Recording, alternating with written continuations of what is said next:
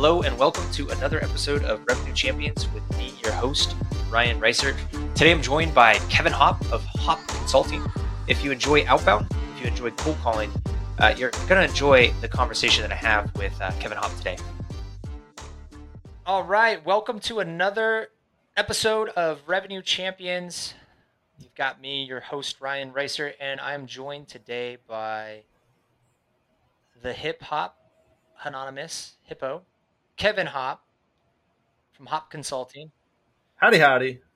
How we doing? Ryan, thanks for having me on. I appreciate it. Yeah, man. Uh, for those who may not know you, uh, a lot of folks from across the pond uh, maybe haven't come across you, you and your your world of uh, wanting to encourage cold calling and cold outbound. Uh, who is Kevin Hop? Who you be in this world? What do you do? Wow, what a what a big question. Who is Kevin Hop? Well, uh, I am an outbound sales consultant. What does that mean? I help organizations that are looking to find a formulaic way to get into net new conversations with people in their target market. It's cold email sometimes. It's mostly cold calling because the point of a cold email is just to get a conversation going, anyways. And the most direct way to talk to somebody is actually to call them, believe it or not. But um, I work mostly with, with VC backed startups that are looking to move quickly. My background is all in early stage technology companies. Ryan, I worked with you at one point. Um, I've worked with a number of people in the space, all early, early stage technology companies. So that's who I am and what I do. Does that does that make sense? Fantastic. Well, I'm uh, excited to have you on the show today. You bring an interesting perspective on a few topics that I'm always uh, excited to talk about. Um, so, things we were talking about a little bit earlier, though, were um, the first one.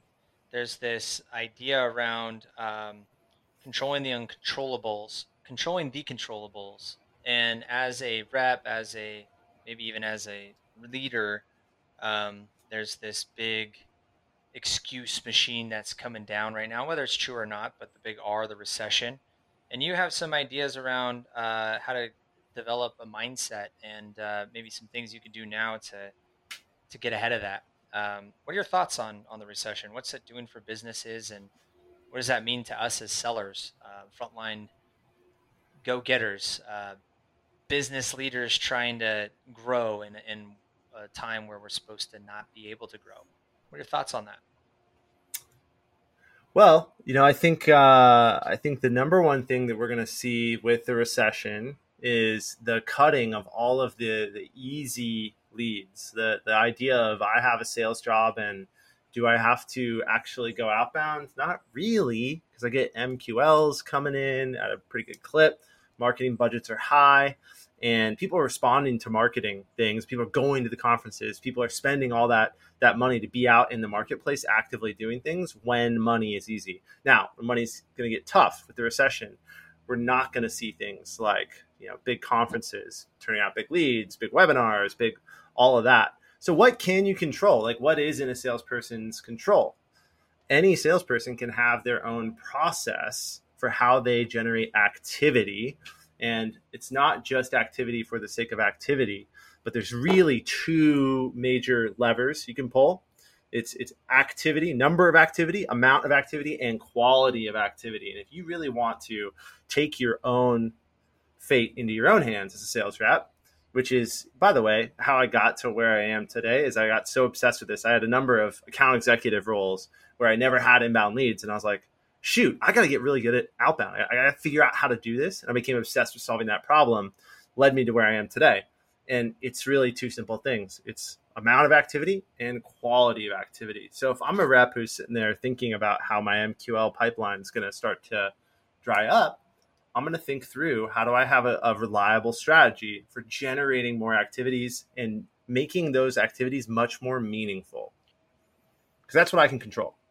So there's a couple of things that I think are interesting from what you're saying here today. Um, so the idea that people are spending money on other marketing initiatives that are generating results, events, trade shows, um, maybe other marketing initiatives.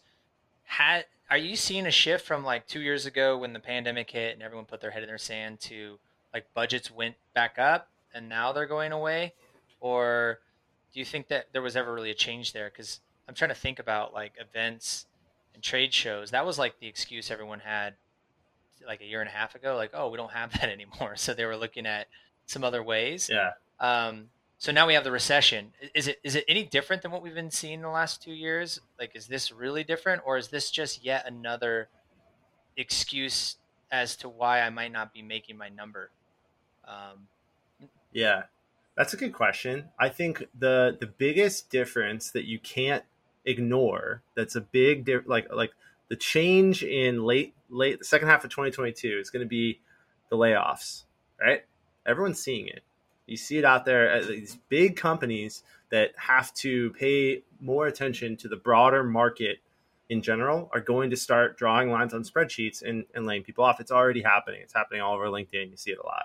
So that is in the back of every salesperson's mind when they're planning their day. Right. So not only is there like there may or may not be trade shows going on, but the whole mindset around how am I doing outbound, the desperation, the commission breath is going to be very real around, okay, am I controlling what I need to control? How many excuses, to your point, do I have to say, well, you know, the, the recession, the economy, this, that, blah, blah, blah.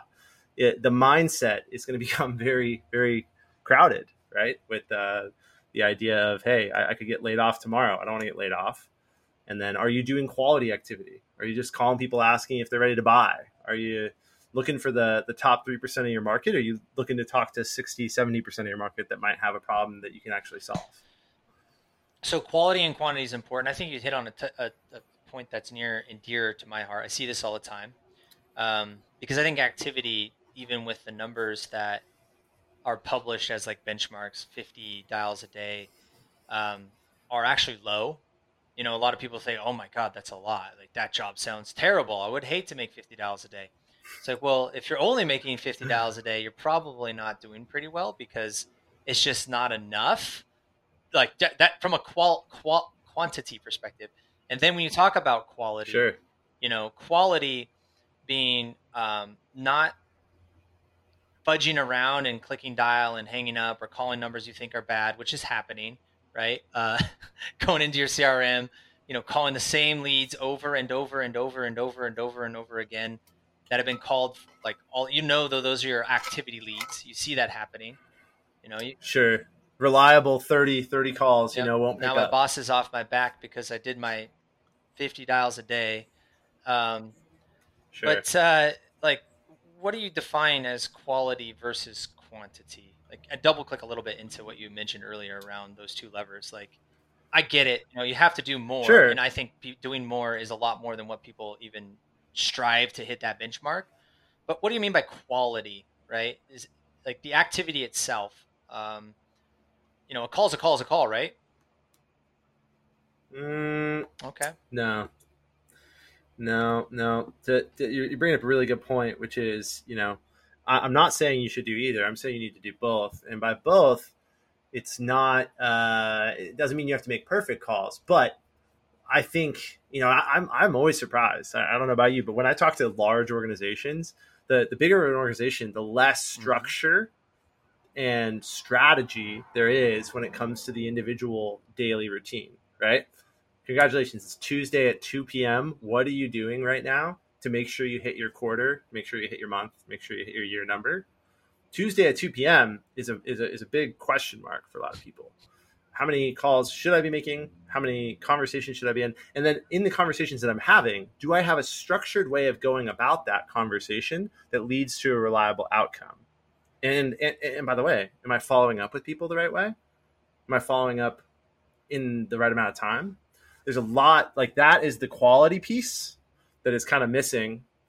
And I'm, I'm really passionate about this. You know, I'm launching an online course about it, uh, cold calling structure and process and stuff like that. So you got to have a game plan. It's not just make the dials hit the dials and hope you get people that are ready to buy, right?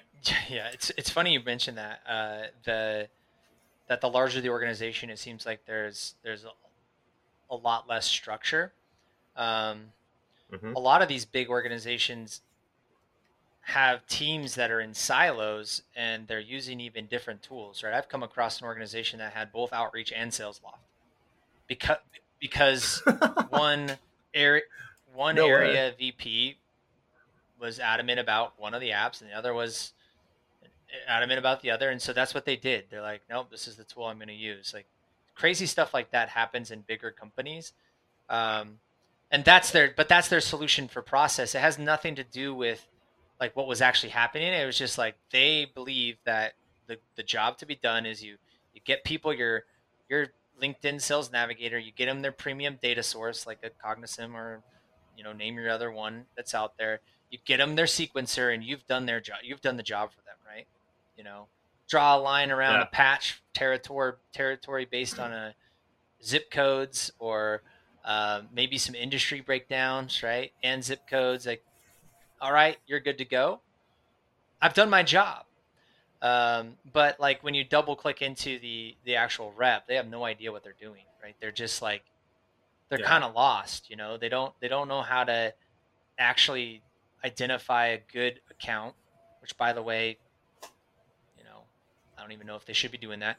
Within the accounts, they're just slamming in leads because they have this activity metric that they're trying to hit. And lo and behold, time and time and time again, I don't know if you see this, but and this is the argument you see a lot around uh, why cold calling doesn't work is the person with the most dials generally is the worst performer and, and you'll see that right? The person with the most activity isn't getting anything done because they're out there just it's not a function of the rep by the way it's just they're doing their best they're doing the best they can.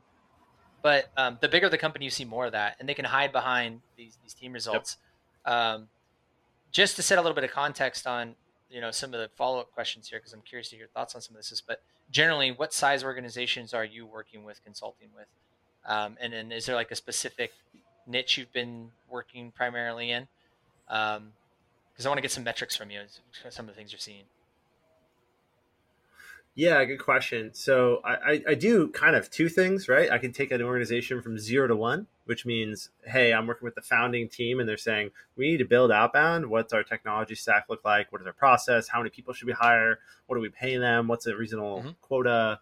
All that kind of stuff. And then I also have a, have a few clients where I work with them as an established team. It's a unit. It's five or six people that have been in the job for a while or or not. Either they're just getting going, and it's really interesting how some of these organizations will will hire four, or five, or six people and not really have they, they have a very junior leader who, who's in charge who doesn't really have a an idea of a good day-to-day strategy or process but they know how to tactically manage the the activity level right? Like that's the most common thing that i see.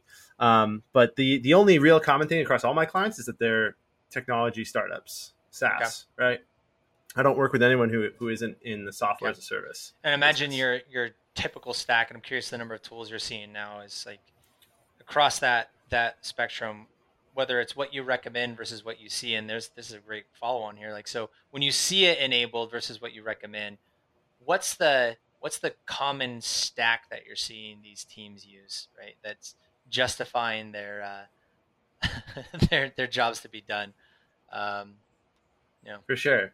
So yeah, the the common stack that I I, I actually I recommend this stack to everybody. CRM. Uh, I, I I hope we don't have to mention that, right? HubSpot, Salesforce, or the like, something like that. Data source, Cognism, or or similar, right? That plugs into the CRM. The CRM houses the data. Then you put a sequencing solution on top of that. A sequencing solution is a productivity tool. It does email. It does call tasks. It does LinkedIn automation to an extent, not a lot usually. And then uh, I am a heavy, heavy proponent for a dialing solution. Right, so a dialer to help you execute those call tasks quickly, because we know that not everybody picks up the phone, and everyone picks up the phone isn't the right person. And the number one problem, and the reason that reps don't make the dials that they should make, is that it's a laborious, boring, and grind of a process. So you have to put a bit of technology in there with the structure and a process in order for them to have success. So you have CRM data, sales engagement uh, sequencer, and then you're layering a dialer. Even if a sales engagement tool has a click to call, you're recommending some sort of auto dialer, power dialer, auto dialer. Yeah. Yeah. Yeah. Um, What about like video and gifting? And do you see do you see that in this team of five yet, or is that still not something that comes up? So I had a I had a client. Uh, it was an engagement. It was my longest standing client engagement. It was a Series A startup, and near the end of the engagement, they said, "Hey, we uh, we got this gifting platform. Check it out. All the reps have a login. Uh, how, how, how are we going to use it?" And I said, uh, "We're we're hitting our numbers with calling, right? Like the the calling numbers were through the roof. We were at 16, 17 meetings a week with a team of three. Like we're doing fine. We don't need this. so I, I, had a rule that uh, they could send a five dollar Starbucks gift card after someone accepted the calendar invite, and then we just added that at the end of the script, right? So at the end of the the call script, hey, are you are you open minded to hearing about this? Sure, I am. Yeah, yeah. How about Tuesday? All right, sounds good. By the way, I'm gonna you this calendar invite. When you accept it, I'm gonna send you a five dollar Starbucks card, buy you coffee for the meeting. Sound good? Oh yeah, cool. Thanks. That's nifty and that that was kind of it. But I don't I don't necessarily recommend that an SDR team has access to a gifting platform. That's just not really best practice. Uh, so did that did that um, addition of getting them to accept because of a gift card improve show rates? Did you test that at all, or was that like a mute point? It was just kind of a nice uh, little friendly. Uh... That's a it's a good question, and I wish that I I wish that it you know that I was around long enough you, you, to, you to really test that. That yeah, I, I don't know, but I, I, I do know that the you know that SDR team doesn't exist anymore. So let's say it's probably didn't. So let's say it probably didn't work. Uh, it, it, probably didn't work. Probably didn't work. There's a there's there's a there's a story to be told there, but uh, yeah, the the whole the whole thing is. What about video? Uh, yeah, is that important? I I love. I'm a huge fan of video. Right, as a follow up to something that already happened. I, am not a fan of taking time to make videos for people that you have no prior established relationship with or no reason for the reach out. So that's just the way I coach it. And I know other people do it differently. People say like lead with video, maybe. And I, am sure there's a video vendor listening to this going, oh man, Kevin, you don't know what you're talking about. Okay, I get it. Like, I, am a huge fan of using, you know, the free Vidyard extension, you know, shout out, it's free you know make a video when you have a great conversation with someone and there's something specific you want to show them or you're really excited for the next meeting or they ask a very specific question you can show them something really quick. Um, but I, I don't recommend it as a purchased tool that should take budget out of your sdr program. Okay. so you're seeing that core stack uh, imagine linkedin's probably in there too. Everyone loves to get navigator. Is that like a is that still a thing? I hear that all the I, I don't I don't mandate Navigator either. Like Navigator, like take it or leave it. In my opinion, you know, like do you need Navigator? No. Are you see Are you right? seeing most of the teams like you, using you, it or don't beforehand? Uh, yeah. So the the established teams yeah. pretty much all use it. Yeah, like they they all use it. They all pay for it. LinkedIn's got such a sick little monopoly going there. By the way, like cheers for them. Like good for yeah. them. Yeah. And what else you do? Where else are you gonna find way to DM all these people? You got to get your There's you got to get your InMail credits up. Uh, you got to warm up with the InMail first. Um, so so Ooh, so you got up. you got in your core stack that they've got to have a CRM. You got to have a data vendor, uh, a, a, sequencer, and a dialer. And then we talked about some of these other things that are just add-ons you may or may not see. Um, sure. Now, again, I I just assume that if I buy all those things ten years ago, you know, when I was when I was leading sales at back then, what year is it? It's 23. So I was at Bushala. Bushaka. I was probably at SellPoints 10 years ago. Uh, so I was I was at SellPoints, um, leading sales there, and um, the benchmark for my team was 100 dials. You have around 10 conversations, you know, book a meeting. This is 10 years ago, before all this. This is way before outreach and things like that, right? Um, my stack yeah. back then was Salesforce. We had a dialer. Um, uh, something. Oh, it was um, InsideSales.com. Used to have that sweet, sweet like through things so you go fast. It was a power, the power yeah, dialer, predictive yeah. dialer, but it wasn't parallel dialer. Salesforce um, premium data wasn't as prevalent. Uh, we found a tool called eTail Insights that was really good and niche for what we did with the retail space. So that was that was there. So basic same stack, right? We didn't have a lot of these other more fancy things, but 10, 110 one fast forward 10 years later, you would imagine better data um, than ever, right? You got the LinkedIn that's supposed to be updated. You got premium data vendors. You got even better sequencers with dialers on top of the sequencers to tell you when to call behind pickups for whatever reason. But when you set up this stack now, what do you see as like an average benchmark for dials, connects, meetings um, today? Like, what do you what do you strive for? When you think it's good? You said you had a three team booking, so, like 17 in a week. Like, what what does it take to get there? Yeah, so I still I still think that the metric is of your connected calls that are what you would call a completion, right? The idea completion is like it's the right person. We had a back and forth dialogue about it's a topic. It wasn't a hey, this is yeah. Kevin with Hop Consulting. Yeah. Take me off your list. Boom. That's not yeah, a completion. That doesn't count. Connect and complete, right? Of of those, you should be booking, you know, five percent of those into meetings right? Wait, now wait, when it comes to of your completions, that's what you benchmark on. Okay. Yeah, yeah, that's what I benchmark on, particularly for new reps. And good reps are going to do better than that, right? Like a that's how you can tell a, a, a high quality rep is someone who can get closer to ten percent. One in ten of their conversations with the right person turns into completions. One, one in ten of your um, completions. Um, so, which is generally like probably about sixty yeah. percent of your connects.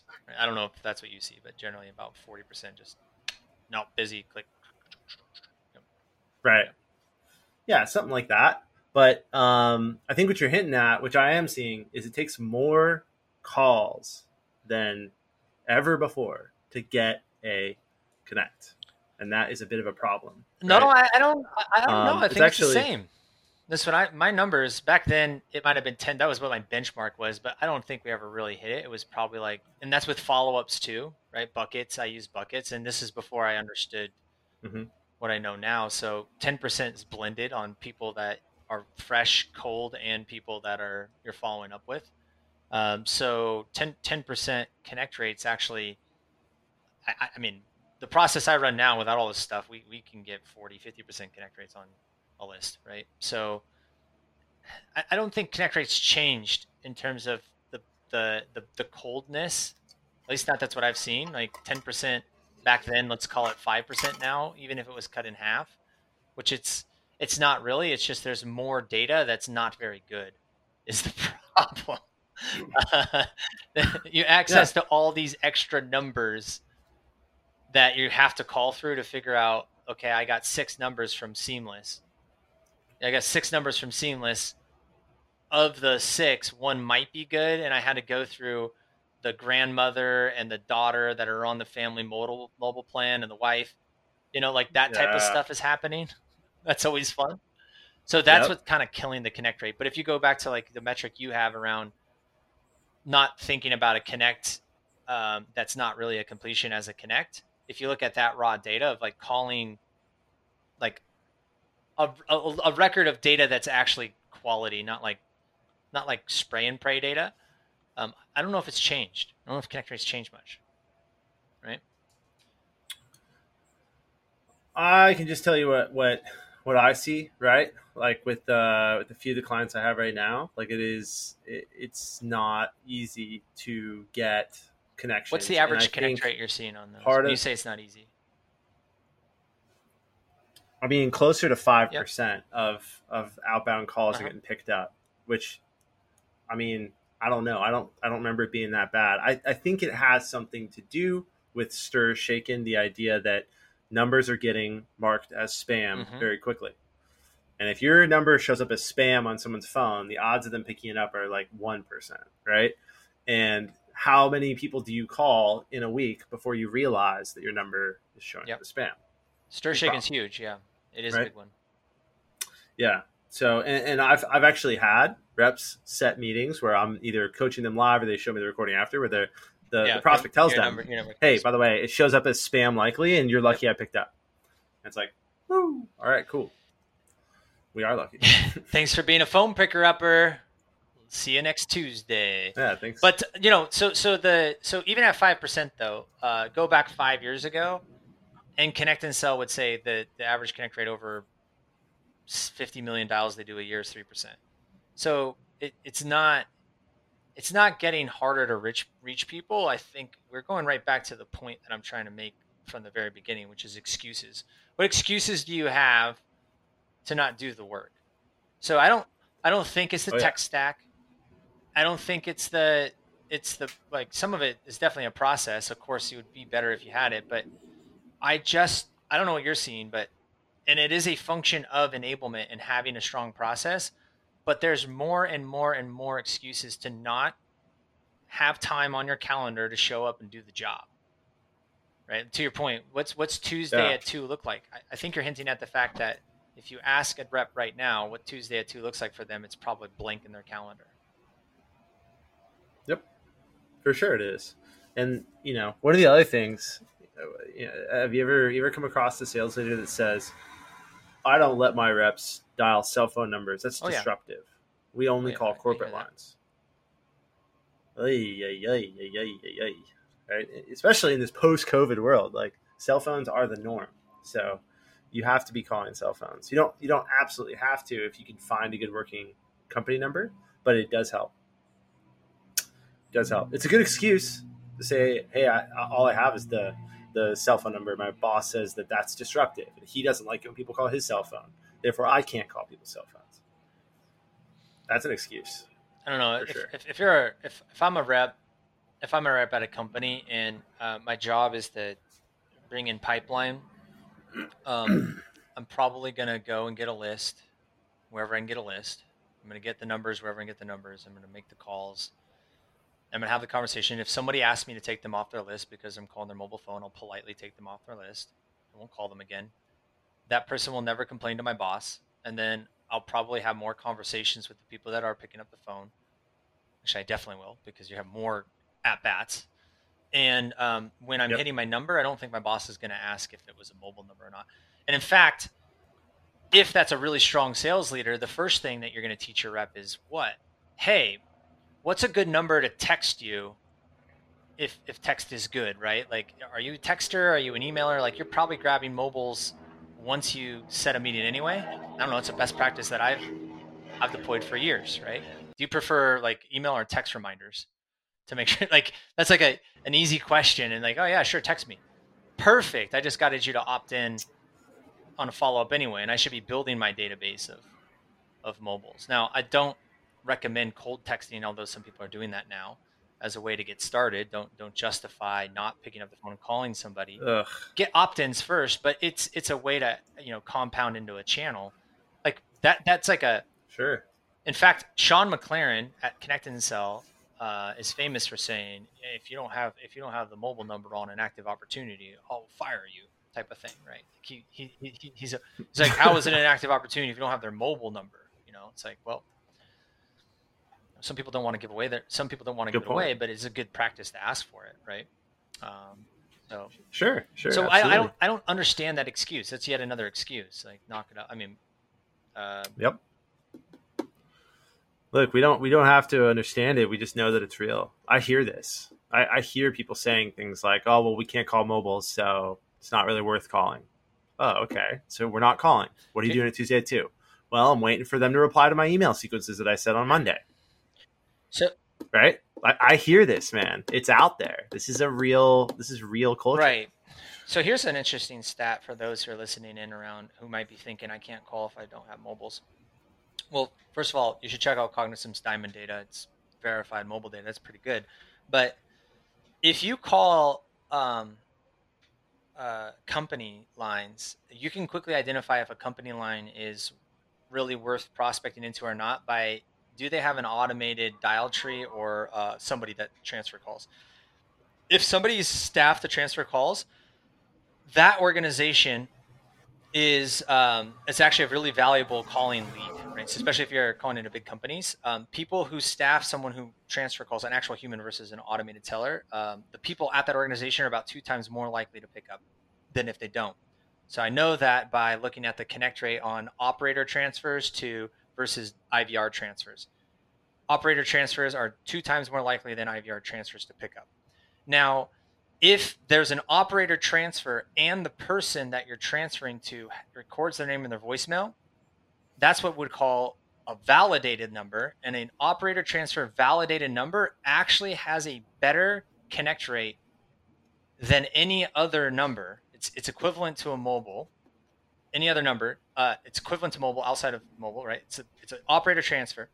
And what you don't get with those conversations is how'd you get my mobile? So you you can actually yeah. get it's a subset. It's not everyone, right? You'd have to go through the val. You'd want to validate your data and figure out like you could run this process yourself. Very first attempt, is it an operator or not? Right? If an operator's there and they transfer, does Kevin? I didn't reach you. Does Kevin have his name as voicemail or not? If Kevin does, I want to flag that lead as a very high probability picker upper, higher probability picker upper than any other number, and that organization has a culture of their people wanting to be phone picker uppers because they staff someone to transfer. And so if you're making that excuse, uh, you know, it's not true. And then the other thing you want to do is if you're using IVRs or operators, again, flag those, but um, make sure you're documenting the path, right? So now it doesn't take you time. You don't have the excuse that it takes forever.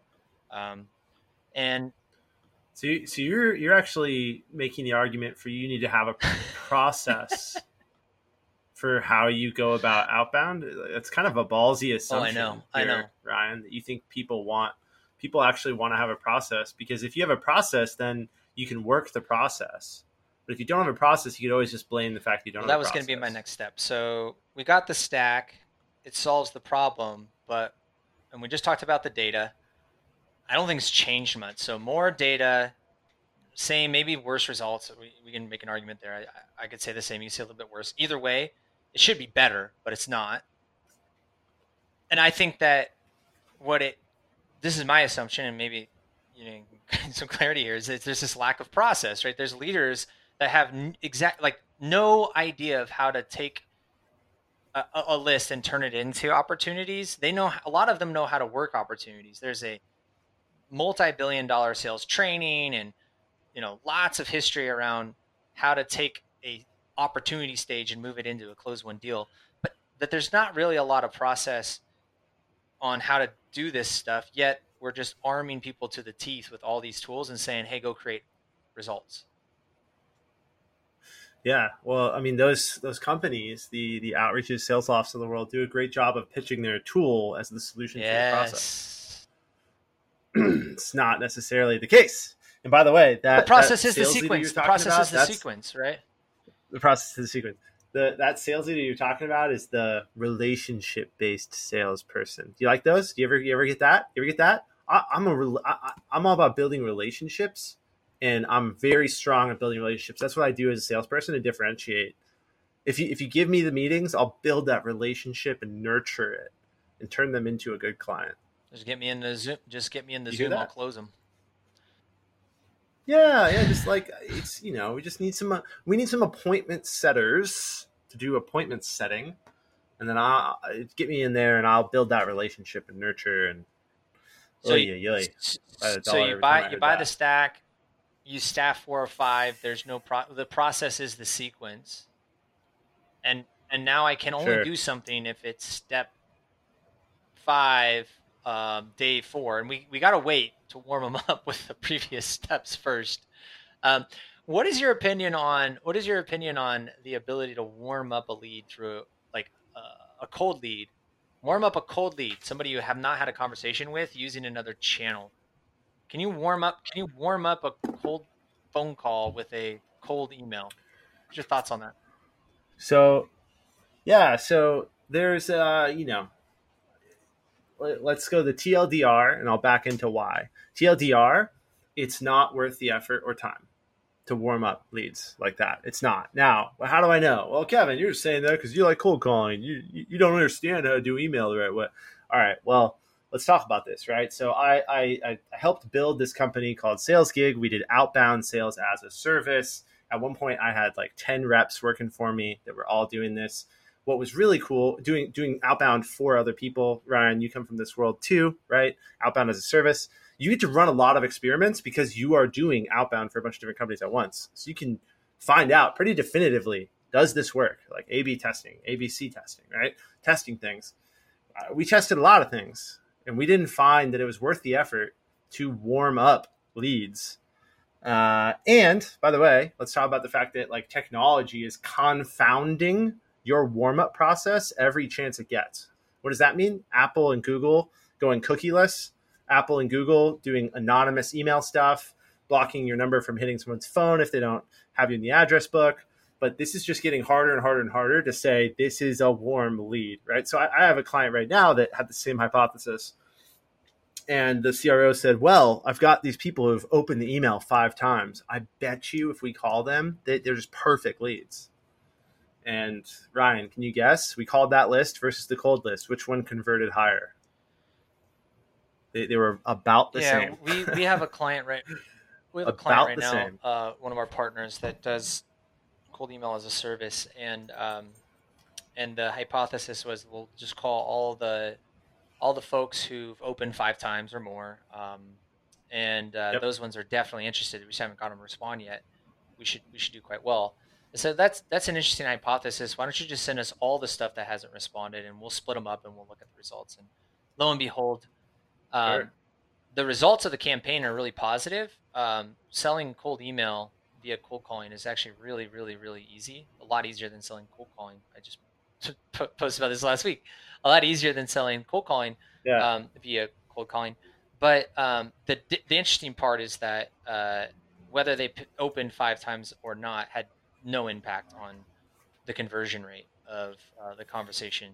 Um, Now, why why is that though? Right? Like if you like you gotta you gotta like I, I think the problem and tell me if you have the same experience. The problem is that people anthropomorphize the actions of others and give it way more credit than they give their own actions. Right?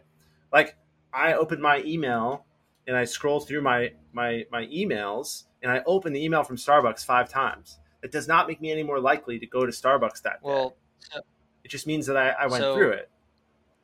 well, I don't know about others, but I have an admin that literally goes through every one of my emails and reads it, and then if it's worth me reading again, uh, unreads it and puts it into a folder. So there's multiple opens there. If I do open it, Um, that's one process. Another process I used to do is I just don't like like I have my unread box because you can categorize your Gmail, so you, you can put unread ahead of read, and so reading an email would get it out of my like list. So I would open everything to get it out. And then if it was worth getting back to terrible process of course but i would unread it again. And then it, then and then there was a foldering system. So there's probably three or four opens before i even actually look at it and the only reason why i'm opening it is because right. i've always been in a revenue producing role so i have to be like oh is this like a is this a deal or not oh, okay never mind later is this a deal or oh it's spam oh is this no like so um, lots and lots and lots of false information there. It's my understanding too that some email clients just by scrolling can count just how the pixels fires can, can count. So if I'm opening my Mhm. email and I'm scrolling, it might be like, oh yeah, that's a fire, that's a fire. So you're seeing opens. That's my understanding.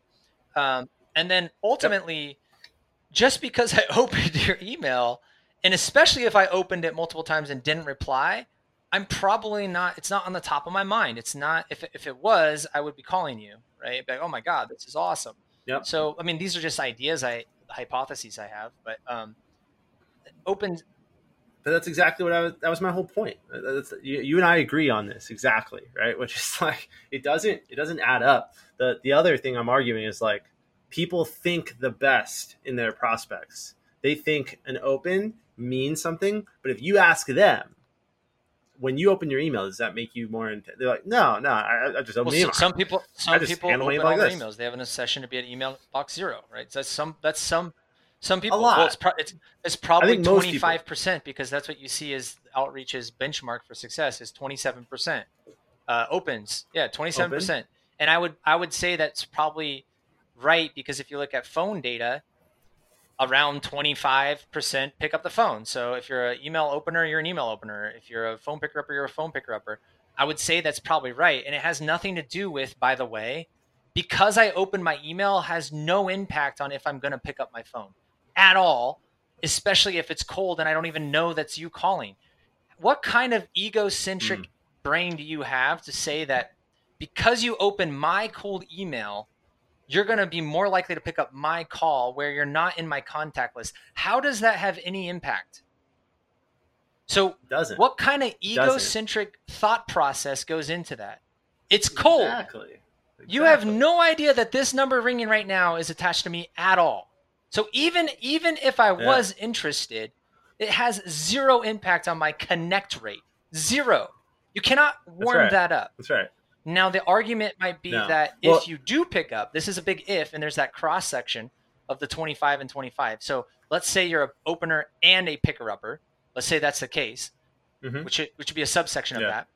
So now that I picked now that I picked up the phone, the relevance around okay, how like when was that? I mean, even if there's something I was interested in t- earlier today, like my days are so packed, you're gonna have to provide a lot more context just telling me about the email if you reference it at all versus just getting right into the conversation in the first place. And by the way, if it's relevant, it doesn't matter if the email came in or not. I'm like, yeah, that's relevant.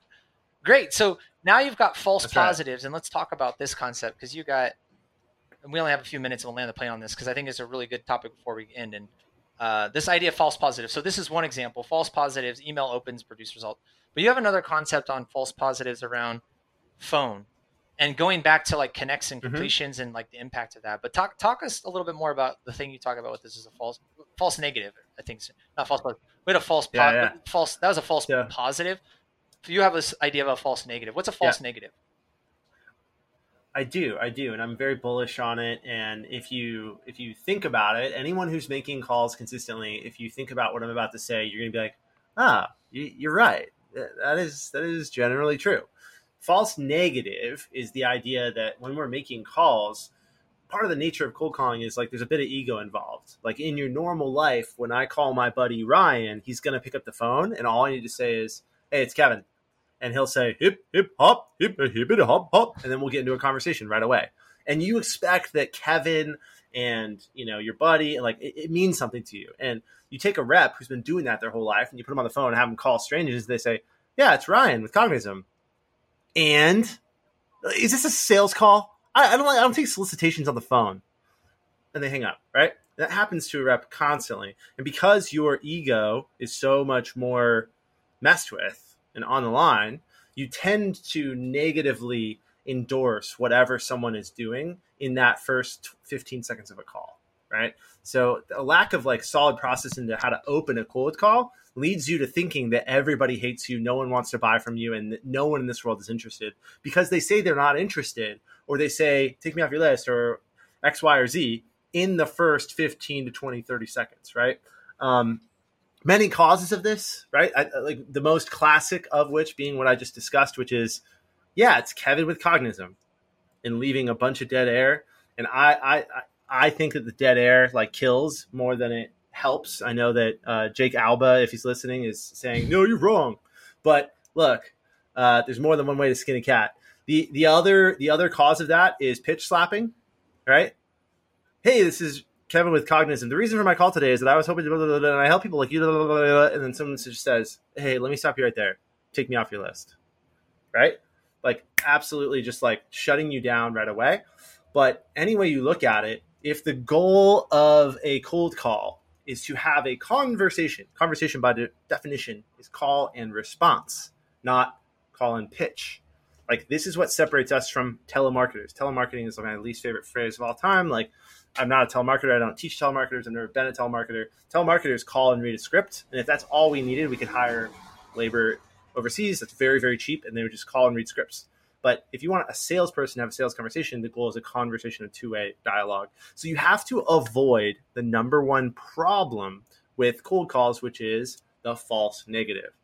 Something bad happening in the first 15 to 30 seconds of the call that gives you no no real understanding of what they're doing to solve a business challenge or if they need a valuable solution, but you just negatively associate, oh, they said they're not interested. We should probably never call that account again. And I bet you they hate they hate me. They actually hate me, Ryan. Yep. So we call again going to the these are these are um, connect incompletes, right? We didn't even Yeah. get past hello, and you're associating their response of not interested to um to a level of qualification on an account forever. There's like it's crazy how many companies will do that. Mhm. Um, Yep. And and ultimately, the the amount of reps that just fear that. Now, what's really exciting, if people want to see what it's like calling the nose, um, Colin Mitchell, which you know he runs your podcast, um, does his own cold calling show, like like Big you and I, all of us are doing this now. He's going to start calling Yeah. on his show only the no's. So his whole show is going to be calling people who had recently said no. Uh, so kind of a fun concept, wow. and I think it's going to be very, very educational, yeah. um, and and uh, hits hits strongly on your point because the reality is that that false negative is likely due to circumstances way beyond anything beyond uh, outside of what your intention was. Your, your intention was to have a completion. Yep. The completion didn't have, so call them back later. Um, and then I think the other piece that's interesting too is uh, we get a lot of those where um, let's say we're calling a CEO, we think it's a CEO, and then we hear it like picks up and it sounds like they're at like a construction site or like uh, or, oh yeah, like dog barking, like just, just like they're driving his windows down and like and, and it's like the middle of the day, not like morning or evening. It's like middle of the day, and you're hearing this kind of interesting stuff. And it's like, hello, you know, not like, not like a, you know, hey, this is Kevin. You know, it's like, and, oh, and yeah. it's like, ah, right. don't fucking call me again. Right? You probably without like like oh, that's yeah. probably not the CEO. That's probably the wrong Kevin on your list. That's right. That's right. There's there's a lot of things that happen like that, and the one that uh, is going to cause every salesperson listening to this to go, God, I hate that. Is the uh, hello? Who is this? And then you hear like noise in the background, and they say, Yeah, I'm on a Zoom. Is what is this? What's this about? I'm I'm in a meeting. It's actually a board meeting. Can I help you? Yeah. Don't pick up your phone in a board meeting. Don't like don't like if if someone called me right now, I'm not picking up the phone. I'm busy. Right? People pick up their phone when they're busy, but you can't take that as the mortal sin. Because what the, what are they going to do, Ryan? What are they going to do? Yeah, what was this about? What was this about? They're going to ask you as soon as possible, what is this about? What is this regarding? And whatever you say next, they're, they're going to say, oh, oh yeah, we're good, we're good, we're, we're good. Uh, thanks, thanks for the call. I, am not interested though. Yeah, thanks. that that that that's one that's near and dear to Justin and I do this every morning. We actually call out that sounds like we caught you like in the middle of something. Um, you know, do you have method? And and yep. and, it, and we've been out. talking about this because it's very top of mind right now uh, every single time. Getting a phone call. You should answer. You should answer. I'm not answering. I'm not answering. Uh, well, well, not you, answering. But every single time we decide to go ahead and go forward for whatever reason, the gut's like, "All right, we'll do it. We'll just do it." It's like, "Ah, no, no, we're good." Instead of just saying, "You know what? That's not a problem. Let me call you back when you're not in a boardroom," and just hang up because yep. now you got to do something. Hang so, on Kevin, this was an amazing conversation. Yep. I know you got a hard stop. I want to make sure you get to your next thing on time. If people want to reach out to you, learn more about Hop, you got a course coming out on cold calling. Sounds like you know a few things. How do they reach you? Yeah, hopconsultinggroup.com. I've got a podcast called the Sales Career Podcast. Check that out anywhere you listen to podcasts and connect with me on LinkedIn. As uh, as Ryan mentioned, launching a course all about cold calling. Go way deep into all this stuff gives any one rep everything they need to have an actual structure and process around this. So check it out. Amazing. Kevin, thank you so much for joining us today. Uh, appreciate your time today.